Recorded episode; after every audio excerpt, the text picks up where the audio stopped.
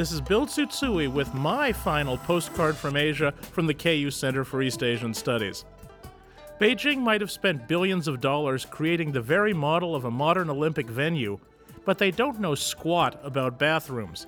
At least not according to the world class athletes whose voluble complaints have inspired a bathroom makeover here. See, Chinese toilets are traditionally holes in the ground that you squat over. The West prefers the sit down variety.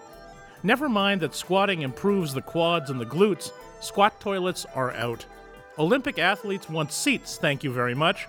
So renovation is underway at the Bird's Nest and the Water Cube and the indoor stadium. Dude, let's potty.